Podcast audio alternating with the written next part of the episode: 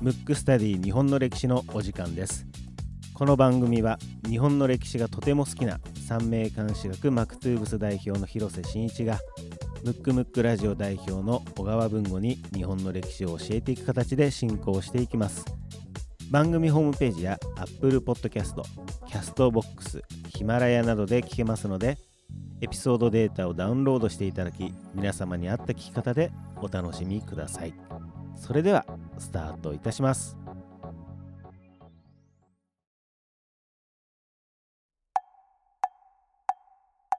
むくむくラジオだべ。むくむくラジオだべ。むくむくラジオだべ。ムックスタディ日本の歴史、はい。第38回目でございます。38回目。はい、早速ですね、えー今回も来てますので、はい。リクエストフォームをはい。読みたいと思います、ラジオネーム歌ほたるさん。はい。リクエスト人物出来事毛利良泉、えー吉川元春と小早川隆景ですね、はい。えーその理由です。23歳主婦ですお二方の軽快な歴史トークを家事をしながら楽しく聞いています。幼少期から日本史が大好きで道門冬治さんの歴史小説をたくさん読み漁ってたこともありすぐにハマってしまいました。嬉しいですね。嬉しいですね。はい、リクエストについて主人が広島出身で毛利家を身近に感じるようになったためです。主人も歴史がとても好きなので今アメリカ出張中なので先日電話でおすすめしておきました。あもう嬉しいですねですね。本当に。海外リスナー一人増やしておきましたよっていうですね。お二方の鋭い見識を交えた毛利良泉議論を楽しみにしています。気が向いた時にお願いします。とはい。いうことで、えー今回は気が向いたので向いたということでね、えー毛利良泉を、ちょっとやろうかなと。はい、やろうかななんて思っておりますけども実はですね、はいあれですねあの先ほど、はい。えーこの番組って、はい。この収録、はい。今11月の10日でござい10ます。日はい。に収録してますけども、あのダウンロードされてる国を久しぶりに僕見ました。はい。そしたらですね今76カ国になってます。76カ国すごいですね。言えます？いやもう絶対言えないと思う。言えないです僕もね76カ国のうん。あのまあすえー、と見れるんですよ、うんうんうん。こうババババって、はいリストとして上がってくるんですけど、もうねよく分かんなくなってきますね。なるほど。はい、なんかちょっと前に40カ国超えたとか言って喜んでたそうなんですよ。感じだったもんね。で実はねあの、チラシもね僕作ったんですけど、その時確かね45カ国とか書いてたと思うんですよ。なるほど。もういきなりもう作ったけど負けないと。負けない。もっとなんですっていう話なんですが、はい。あのこのね歌穂太郎さんがアメリカ出張中のはい。あの旦那様にはい。教えていただいたということでそれも含まれてきてるのかなと。すね。嬉しいですね。はい。はい。ということでですね今回はですねまああのまたちょっと話戻っちゃいますけども、気が向いたというこで。とでやりましょうか。はい。毛利良泉、はい。まあ、毛利良泉というか、ちょっと毛利について、はいちょっと話から、ちょちょっと発展していこうかなとは思うんですけど、はいお願いします。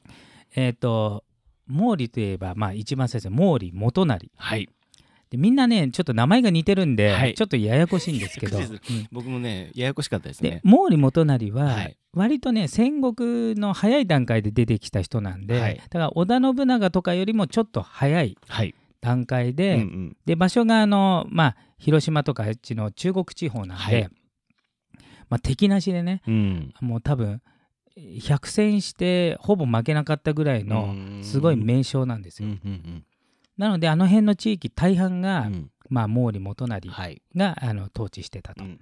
いうことなんですけどで毛利といえばすごい有名なエピソード多分うん。皆さんも1回は聞いたことあるんじゃないかっていう有名なエピソードなんですけどはい。何か知ってますか？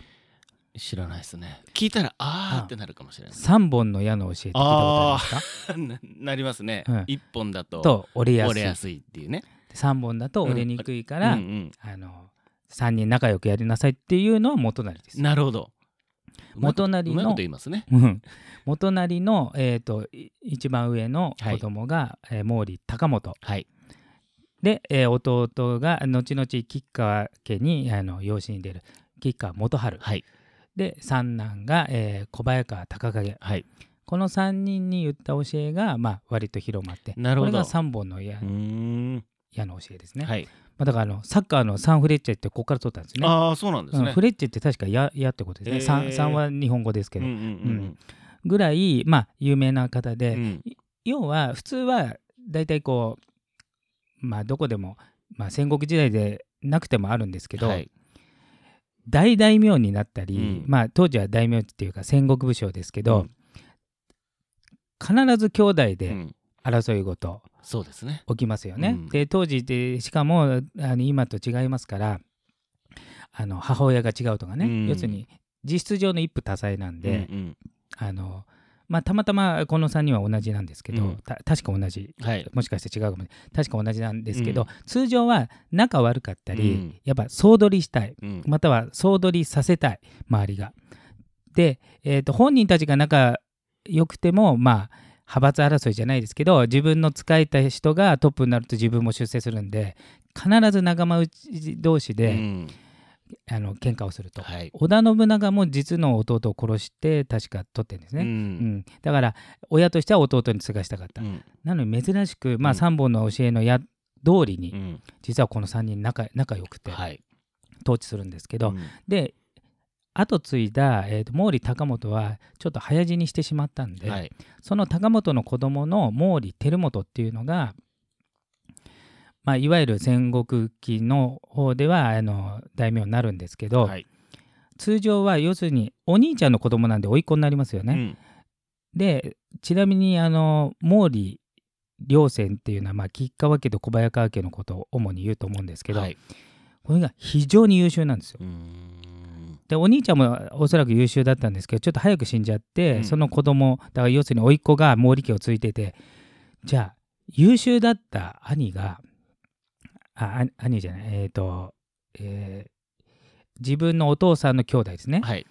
優秀にもかかわらず、うん。その上の優秀なんで、うん。出しゃばりもせず、うん。ちゃんとその甥っ子に仕えてたっていうのがすごいですよ。う。ん。うん。なんか賢いですね。うん。で通常は、うん。まあ今の時代だってあの結局ねお兄ちゃんが死んだらじゃあ俺に起こせっていうのもあるかもしれないけど、うん。戦国時代なんてそれ自体が当たり前じゃない。うん。下克上だから、うん。そもそも家臣があの親分に対してやっつけることも当たり前の時代に、うん。ちゃんとそれを守ってたっていうのも、うん。まあすごいし、うん。でで特にその、えー中で小早川隆景っていう、まあ、要するに毛利元就の三男ですね、はい。これがもう非常に優秀な方なんですよ。あの全員優秀なんですよ、うん。毛利家って非常に優秀なんですけど、うん。でまずその毛利家はあさっき言ったようにあの毛利元就高高本が早死にして輝元になってるんで、うん。えー、とそのお兄さんが貢献しながらやってたんですけど、まあ、吉川元春もう確か死んじゃったんで、うん小早川隆景が小早川家と毛利家を両方支えてるうん。ような人で、うん。であまりに優秀すぎてあの秀吉にめちゃめちゃ可愛がられてるえ。直接、うん。で通常の流れで言うと、うん。あの毛利家と仲良くなるのは普通じゃない、ある意味毛利家の家来であるうん。小早川隆景をうん。めちゃめちゃ可愛がってたぐらういん。優秀なんで、うん。でえっ、とさらにすごいのが、えー豊臣秀吉が亡くなる時、うん。えー豊臣秀吉っていうのはずーっと子供ができなくて、はい。まあ最晩年になって、うん。えー、とやっと秀頼って子供ができたんですけど、はい。まあ、ちょっと父親が違うんじゃないけど僕は違う説なんですけどね。なるほど。けどまあ本人は自分の子供だと思って、そうすると親の願いは一個だけなんですよ。自分は天下人だけど、はい。死んだ時にもう散々下克上見てますから、はい。自分の息子の代がうん。落ちぶれるとうん。嫌じゃない。はい。だからこの自分の、えー、と秀頼を守るためうにん。バックアップしてくれと。言って死んでもちろんその生きてる間はねはい。バックアップしますって言っうてん、主にそのバックアップの中心メンバーを五大老って言ってたうんうんんですよ。うんうん。で五大老の、まあ、筆頭は徳川家康。はい。2番があの前田利家、はい。まあ、これはもう秀吉と同格のはい。人なんだけど、うん。その中の一人に小早川隆景が入ってるんで、だから本当で言うと毛利の家来みたいなものなので、うん。まあ途中から価格が上がってねあ自分自身も大名になってますけど、うん。そうではなくて小早川隆景が単独で入ってるってことは、うん。よほど秀吉の信頼が厚かったっていうことで。そういうことになりますようね。んだから当時秀吉のまあ軍師、うん。または、えー政治顧問だった、えー黒田官兵衛、はい。えー大河ドラマになりましたけど、ね。うん。黒田官兵衛から見ても、うん。あの黒田官兵衛時代が非常に優秀な人なんですけど、うん。もう非常に優秀だって言ってるぐらいなんで。なるほど。だから日本はうん。秀吉が死んだ後、うん。東半分は徳川家康、はい。西半分は小早川隆景が統治したらまとまるんじゃないかって言われてるぐらいあ要するに多分秀吉秀吉からするーと、うん。まあ、家康とかと匹敵する力量を持ってたんじゃないか、うーん。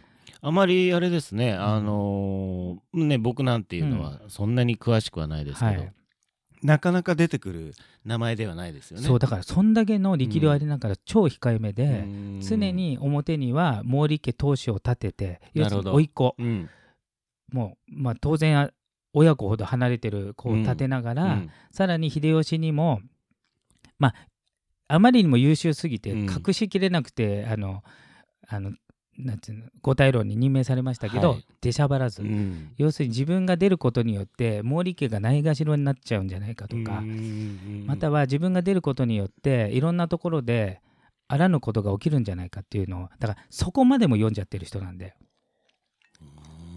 だからね戦国時代には非常に珍しく非常になんていうのこう政治感覚がすごいっていうか、うんうん。あの出過ぎると良くないとか、なるほど。まあ、とにかく毛利家のためうにん。力を尽くして、毛利家がどうなるかだけを考えてた人っていうかね。もう超優秀なマネージャーみたいな感じですね。うなので子として優秀な人っていうのは、はい。いろんな時代にいっぱいいるんですけど、うんうん。子で優秀なのに押し殺してうん。家のために、だから名前知らない人もいっぱいいるぐらい当時としてはあの家康と同じぐらいの力量を持ってたにもかかわらずね。僕だって知らなかったですもん。ううん。ん、知らなかったですもんって偉そうに言ってますけど、うんうん知らない人多いんじゃないですかね。で一応ねあのちょっとね歴史マニアからすると、うん。あの関ヶ原の戦いっていうのがあるね、はいはい。うん。天下分け目の、うん。その時に、まあ、東軍が家康側、はい。ちなみに西軍は誰だか分かる？えっ、と、あれ、あの人ですよ。あの人ですよ。ね、あの人ですよね。石田三成そう、石田三うん成。だけど石田三成はうんちょっとその身分が低かったんで、はい実質上の大将は毛利輝元なんでうんえー、そうなんだ。す、うんああ名前名前だけねはい。あの本当の大将は石田三成、はい。で戦った時うに、ん。えっ、と有名な話なんですけどね、えっ、と1日で決着ついちゃったんですけど、はい。その決定的な理由はある人が寝返ったんですよ、うん。要するに裏切った。はい。もともと西軍にいたのに、うん。家康の味方してそれが味方したから勝ったの。うん。それがね小早川秀明って言って、うん。これが小早川隆景の養子になってうる。で、えー、と小早川隆景があの子供がいなかったんで,、はい。で秀吉がものすごくん。小早川隆景を買ってたんで、うん秀吉自体も子供いなかったんですけど、うん。その近親者でうん親族で男の子を、うん。本当は毛利家に養子に出そうとしたんです。よ、うん。けど毛利はやっぱ子供もいるからうん。っていうことで、小早川隆景が僕がもらいますっつって、あの取ったのがうん。小早川秀明だ、うん。だからまあ養子とはいえ、うん。あのお父ちゃんは優秀なんですけど、うんうん。それまあ、裏切り行為によって結局はその時は、まあ、目先ね、うん。徳川家の役に立ったんですけど、うん。でも家康からするとね、うん。裏切ってくれて勝ってあありがたかったんだけど、うん裏切るってことは俺にも裏切んじゃないかってだから結果ね、うん。いいことないんですよ。なるほどね。うん。そういうこだから。あんまり発展はしなかったんですけど、あー。どこかでね、こうつまずいちゃうとそうなっちゃうんですね。う。ん、だからねあまりに優秀すぎて、うん。あのちょちょっと結論っぽく言っちゃうと、あのね、歴史の舞台に名前があんまり残らない、逆にそこの渋さというか、うん。偉さというか、クロート好みというかね。そう。でもちゃんと五大老には任命されて、うん。だから、えー、と当時の人たちからすると、超優秀な有名人、うん。でもうちらはあの当時からすると未来の人じゃない、はい。未来にその功績を残すよううなん。野暮じゃなかったっていうかねね。うん。未来に功績が残るのは毛利家だけでいいって思思ってたぐらいの人なんで、自分じゃなくてそうそうそうそう自分じゃななくてね。だからもう周りを立てながら。で本人ももちろん武将としても優秀だし政治的にも優秀なんですよ、うん非常にあれですね。じゃあもう本当に俯瞰的にいろいろ見れてそうそうそうそうそう。賢く動いてただから結果的に、うん。あのーまあ他の要因ももちろんありますけど、うん。関ヶ原で負けて、うん。しかも総大将事実上なは石田三成ですけど名前は毛利輝元の名前で戦ったから、うん。本来は取り潰しなのにそうですよね、うん。毛利家っていまだに残ってるんですよ、うんうんうんだからあの小早川隆景の、うん。まあ、政治的なおかげもあるし、うん。いろんな、まあ、もちろんだいぶ減らされたんですよ。うん。もともといいっぱい統治してたのが2カ国に減らされたんですけど、うん。残ってるのはやっぱりあの小早川隆景が優秀だった部分もあるんじゃないかなと。なるほどですね思いますね。えー、僕初めて知りました、うん、多分ねあの調べていただければ、うん。あのいろんなエピソード出ると思うんですけど、うん。あのまあ武将としても優秀なそれ以上にやっぱ政治力っていうか、ん。そう全体を見る力がうん。すごい、あのもう戦国時代にしてはもう稀な才能なんで、うん。なるほどですね。ぜひぜひあの毛利家両戦と言いながら、はい。小早川隆景推しなんで僕は。なるほど、はい。うん、今回のテーマはどうしますか？えっとじゃあ小早川隆景でいきましょうか。行きましょうか。はい。えーそれでは今回のテーマは、えー小早川隆景でした。